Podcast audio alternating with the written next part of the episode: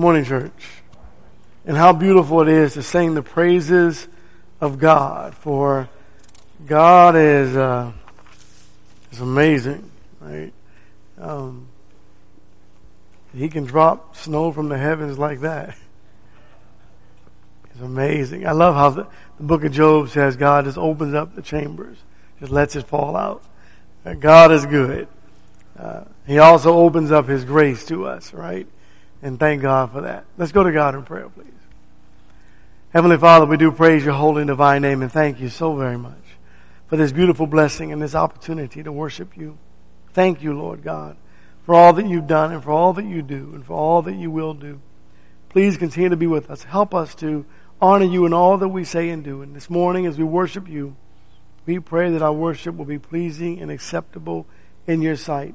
We ask, Lord God, that you will help us to keep our minds focused on Jesus, that our minds might be rid of worldly thought, that we might keep the earthly pleasures away from us, Lord God, as we think about the heavenlies.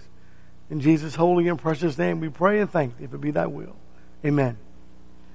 Leviticus chapter 16, please. We're going to continue on uh, this text of uh, or understanding of revealing Jesus Christ. Welcome to each of you, as well as visitors, those online, those who are here present with us today. Jesus Christ, He's all over the Bible, right? Well, why not, right? He's the, the very um, Word of God and God Himself. God has revealed Himself. I am always mesmerized and amazed when I read the Word of God. I wonder to myself, what am I missing? Because there's so much in there, right? What else am I missing? So, let's take a look at Leviticus chapter 16 and verse 5. This is the scapegoat. This is uh, Azazel, if you will. Scapegoat. Hmm.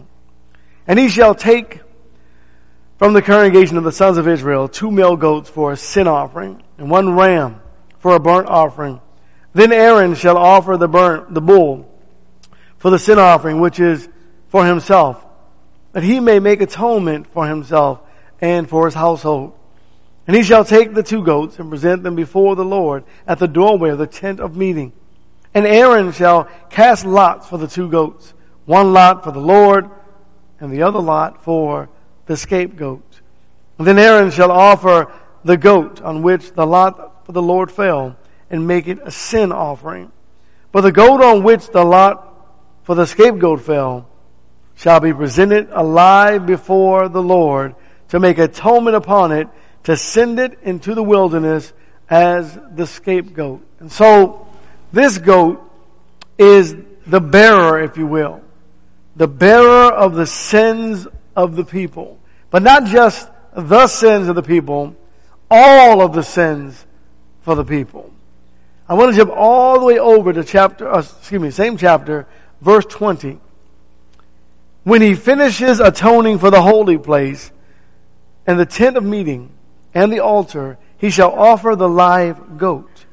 Then Aaron shall lay both of his hands on the head of the live goat and confess it all, on it all the iniquities of the sons of Israel and all their transgressions in regard to all their sins, and he shall lay them on the head of the goat and send it away into the wilderness by the hand of a man who stands in readiness.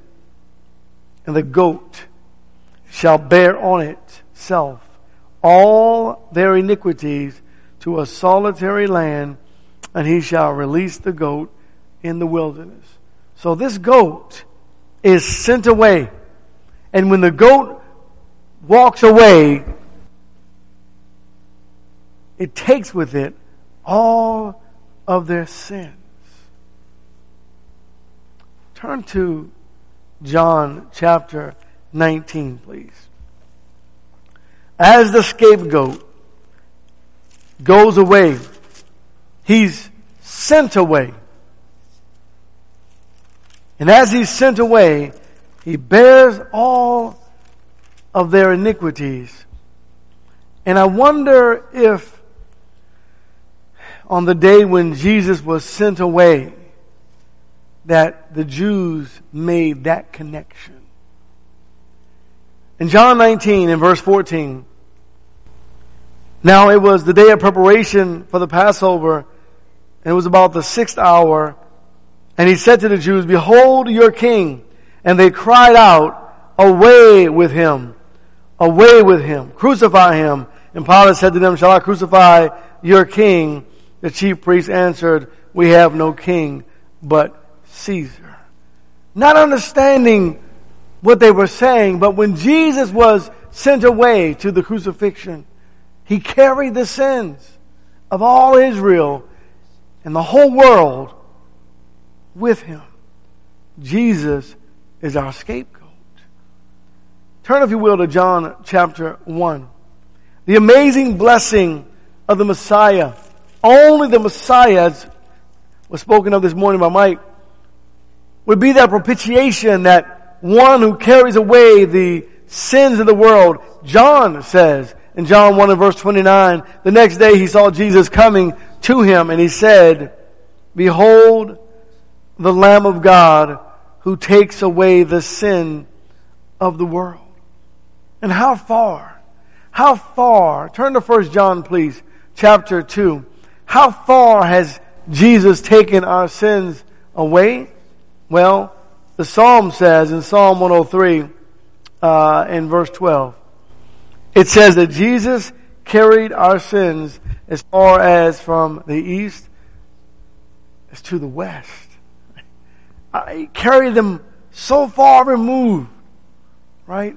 Our transgressions are gone forever, so far away, so far away that the Father said, and their sins and their lawless deeds I'll remember no more. Jesus is that scapegoat. First John, please, chapter chapter two. As was mentioned during our focus this morning, beginning in verse 1. My little children, I'm writing these things to you that you may not sin. And if anyone sins, we have an advocate with the Father, Jesus Christ, the righteous. And he himself is the propitiation for our sins, and not for ours only, but also for those of the whole world.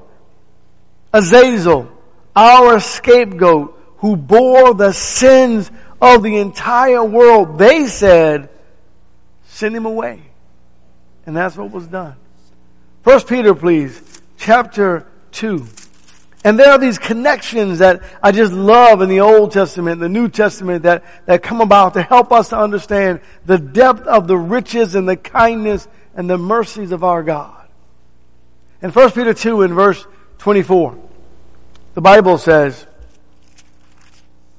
and he himself bore our sins in his body on the cross, that we might die to sin and live to righteousness. For by his wounds you were healed. For you were continually straying like sheep, but now you have returned to the shepherd and guardian of your soul. And Jesus, Isaiah 53, Jesus on that cross, I was thinking that Satan is so cruel that even Jesus, on his dying day, Satan never let up. On the cross, Satan never let up. He just kept bringing more and more persecution to the Messiah. Only God could be the complete satisfaction and live his life sin free. Wow. Isaiah 53 in the prophecy beginning in verse 6. All of us like sheep have gone astray.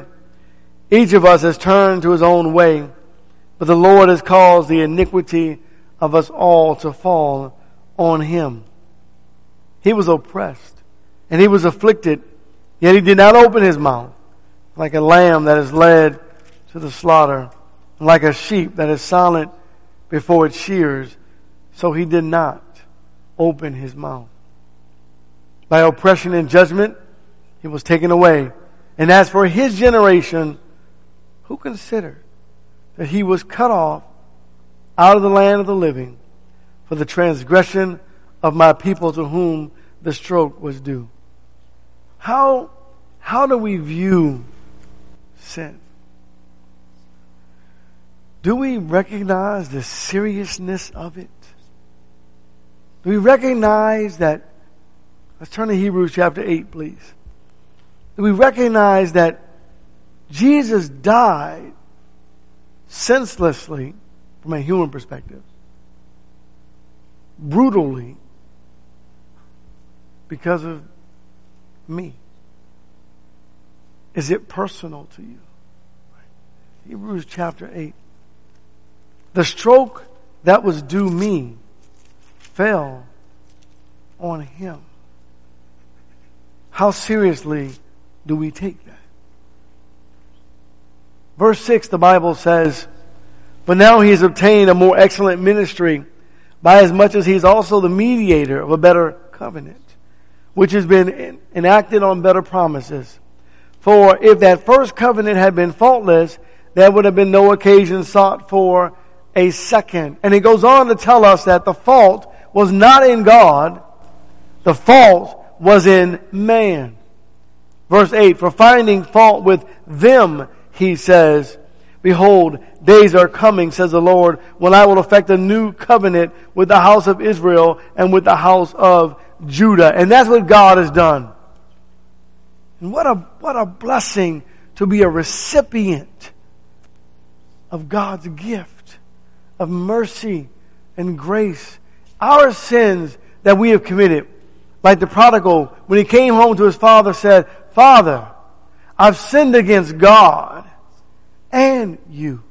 But first, our sins that we have committed are against God. I don't know about you, brethren, but we have to get to that point in our lives where we decide, I don't want to hurt God anymore. I don't want to hurt God anymore. And we stay away from sin. In the book of Numbers, Jesus is uh, exemplified to us and revealed to us as um, a star out of Jacob and a scepter. Numbers 24, and I want to look at verse um, 15. Verse 15. And he took up his discourse and said, The oracle of Balaam, the son of Beor, and the oracle of the man whose eyes is open, the oracle of him who hears the words of God and knows the knowledge of the Most High, who sees the vision of the Almighty falling down, yet having his eyes uncovered. I see him, but not now. I behold him, but not near.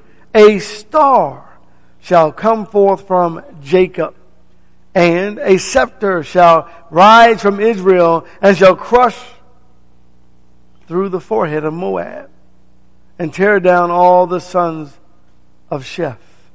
A star is coming. I behold him, but not now. I see him, but not near. But this star, turn to Revelation 22, is coming. And that star is Jesus Christ the righteous. I love how God reveals things to us in the old to bring us to the new. Revelation chapter 22 and verse 16. Jesus says, I, Jesus, have sent my angel to testify to these things for the churches. I am the root and the offspring of David, the bright and morning star. Jesus. Hebrews chapter 1, as the scriptures are revealing the greatness of the Messiah, in verse 8, the Bible says, But the Son of the Son, he says, the Father says, Thy throne, O God, is forever and ever, and the righteous scepter is the scepter of his kingdom. And so in the book of Numbers, we have this, this idea of the star and the scepter coming, and we learn that that star and that scepter refers to Jesus. Numbers chapter 21. Do you remember when Israel grumbled and complained? They grumbled and complained and grumbled and complained. And eventually God uh, became upset, irritated, bothered by their grumbling. And he sent serpents out. And the serpents would bite them and they would die. And then God gave authority to Moses and he said to him in verse 6, The Lord sent fiery serpents among the people, and they bit the people so that many people of Israel died. So the people came to Moses and said, We have sinned because we have spoken against the Lord and you. Intercede with the Lord that he may remove the serpents from us. And Moses interceded for the people. Now look at verse 8. Then the Lord said to Moses, Make a fiery serpent and set it on a standard, and it shall come about that everyone who is bitten, when he looks at it, he shall live. Now, this is an opportunity, right? Not everyone in the world at this point in their lives, or at some point in their lives, looks to Jesus. Some refuse to look to Jesus. And in this particular instance, if you wanted to live, you had to look to this, this, this standard, if you will, that God has established. And today, please turn to John chapter 3. Today, people have to learn to surrender to the very standard of God that God has established. We have to look to Jesus in order to live. We cannot live without Jesus. But here's this inspiration, if you will, that comes to us from the Old Testament all the way into the New, where God says, you gotta look to Jesus.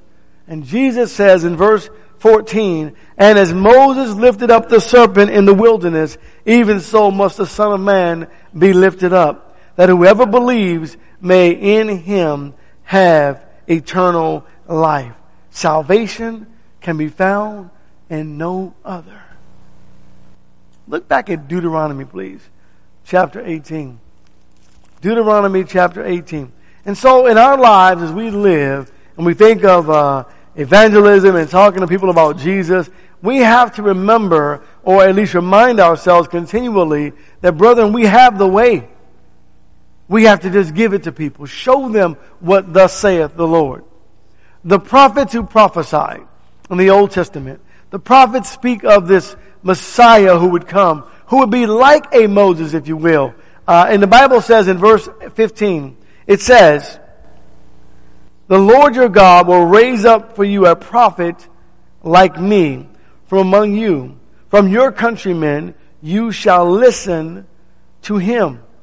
This is according to all that you asked of the Lord your God in Horeb on the day of the assembly, saying, let me not hear again the voice of the Lord my God. Let me not see this great fire anymore, lest I die. And the Lord said to me, They have spoken well. I will raise up a prophet from among their countrymen like you, and I will put my words in his mouth, and he shall speak to them all that I command him. And it shall come about that whoever will not listen to my words, which he shall speak in my name. I myself will require it of him. And so God, imagine God's anger. See, the reality is God is angry. He's full of love, but God is angry. In fact, the Bible tells us in the Psalm, I believe it's Psalm 7, that God is angry with the wicked every day. He's angry because, because we refuse as, as an obstinate, and stubborn people to look to God, to listen, to obey His will. We are fighting against the only one who can save us. Turn please to Acts chapter 3. Israel, they were the exact same way. And that produced, if you will, through sin, the Messiah. And now the Messiah has come, and now we can see the whole picture. The church, as well as those who are not members of the church. The question is, have we surrendered wholly to our God? Or are we still fighting against the only one who can save us? In Acts 3 and verse 18, Peter's sermon, he says, But the things which God announced beforehand by the mouth of all the prophets that his Christ should suffer, he has thus fulfilled Repent therefore and return that your sins may be wiped away in order that times of refreshing may come from the presence of the Lord. It's like, maybe, let's not rip that one out of our Bibles.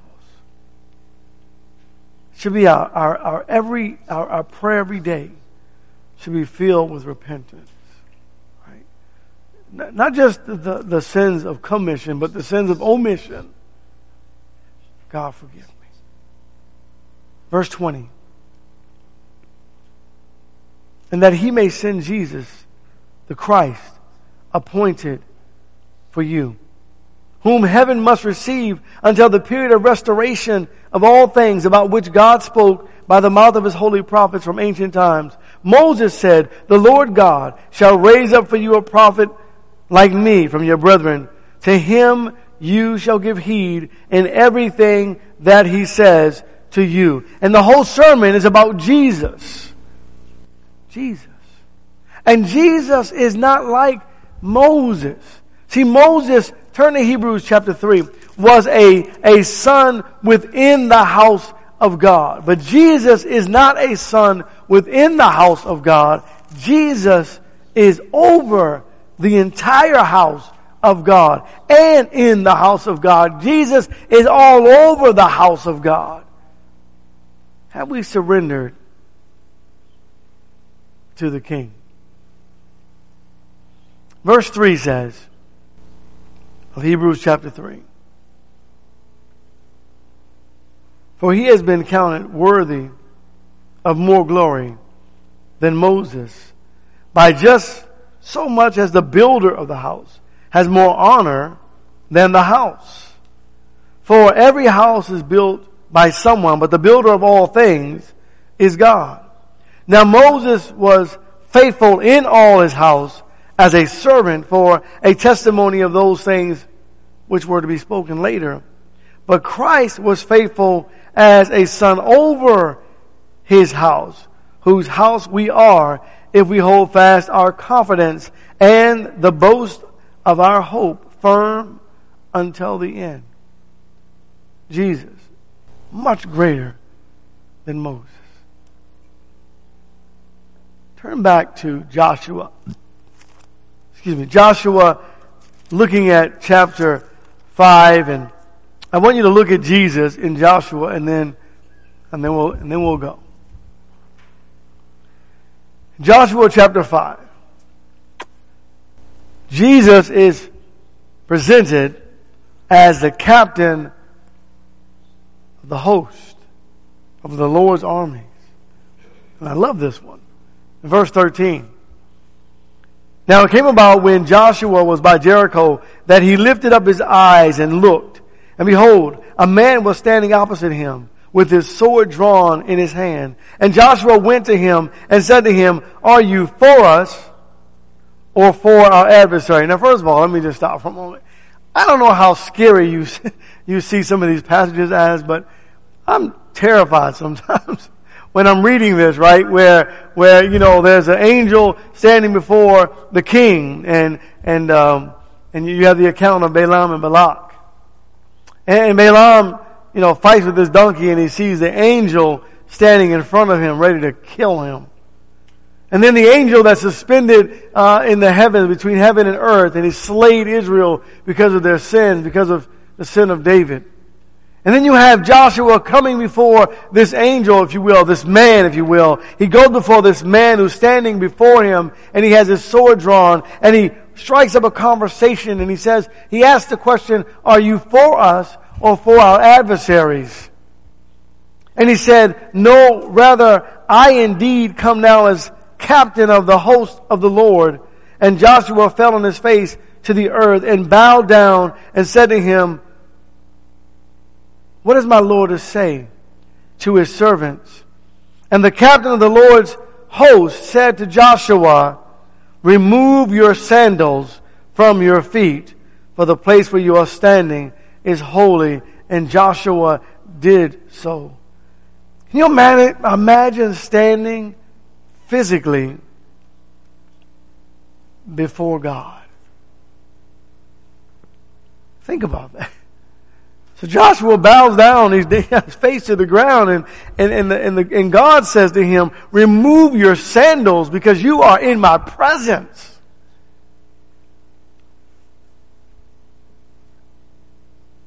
I just wonder, have we surrendered? Have we been surrendered to the Messiah? As Jesus here is typified in Joshua himself as the, the leader. He's the leader of God's people, carrying Joshua through. Remember what he said to Joshua? Be strong and very courageous. Have I not told you to be strong and courageous? You're going to go fight a war and a battle for me, but you will be victorious. And here the commander stands before you. Not a man, but God. Wow. And then, during one of those battles, in chapter 10, in verse 13, the Bible says, So the sun stood still, and the moon stopped until the nation avenged themselves of their enemies. Is it not written in the book of Jasher? And the sun stopped in the middle of the sky and did not hasten to go down for about a whole day. We live in Alaska. And when July hits and that sun stays up there, I want you to think about this passage. Oh, I know the sun hasn't stopped. I get that. But we get to see something that the rest of the world doesn't get to see. And they're fascinated over the fact that the sun could stay up for so long. And we understand, you know, how the, we get it. But I want you to step away for just a moment and go back to the battle that Joshua is fighting and watch God stop the sun.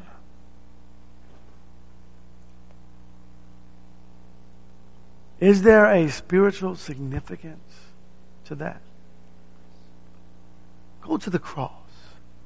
Luke chapter 23. Go to the cross. And when we get to the cross, take a look at the Messiah suspended between the heavens and the earth, fulfilling the very promises that he made to the world that he would, he would die for us. Consider Jesus, the Messiah, on the cross. The stroke that was due me has now come upon him. And Jesus, by his power and his might, reminds them of Joshua. Jesus, Joshua, that's his name, right? The Bible says in verse 44, And it was now about the sixth hour, and darkness fell over the whole land until the ninth hour, the sun being obscured, and the veil of the temple was torn in two.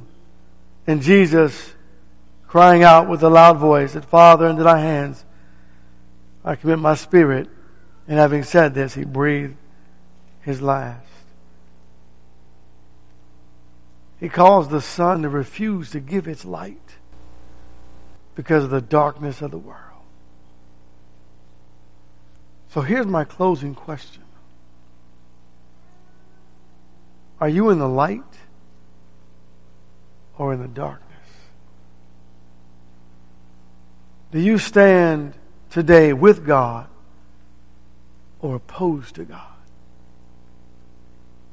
Today, are you lost? Or are you saved? And I say that, I ask that question, asking it of myself as well. I'm talking to both Christians and non-Christians.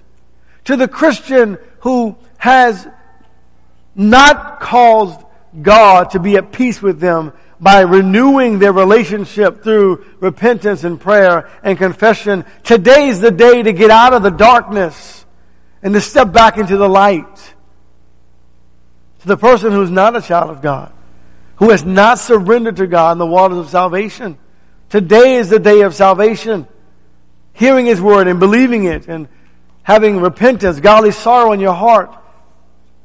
Confessing His name before men, being baptized, immersed in water for the remission of your sins. And Jesus will resurrect you, bring forth a new man out of that water through His blood. So that in the end, when we stand before God, and we will, and you take off your shoes because you're standing on holy ground, God will say to you, enter into my rest.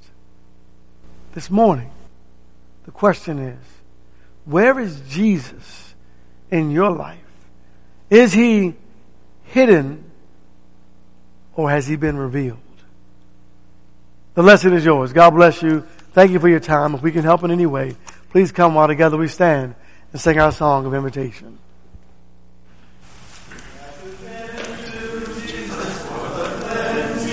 power.